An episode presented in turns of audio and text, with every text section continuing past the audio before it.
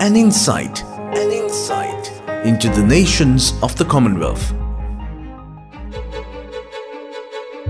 We welcome the participants of the Federal Republic of Nigeria. The head of government is President Goodluck Jonathan, while the capital of the nation is Abuja. The population of Nigeria is around 174 million people.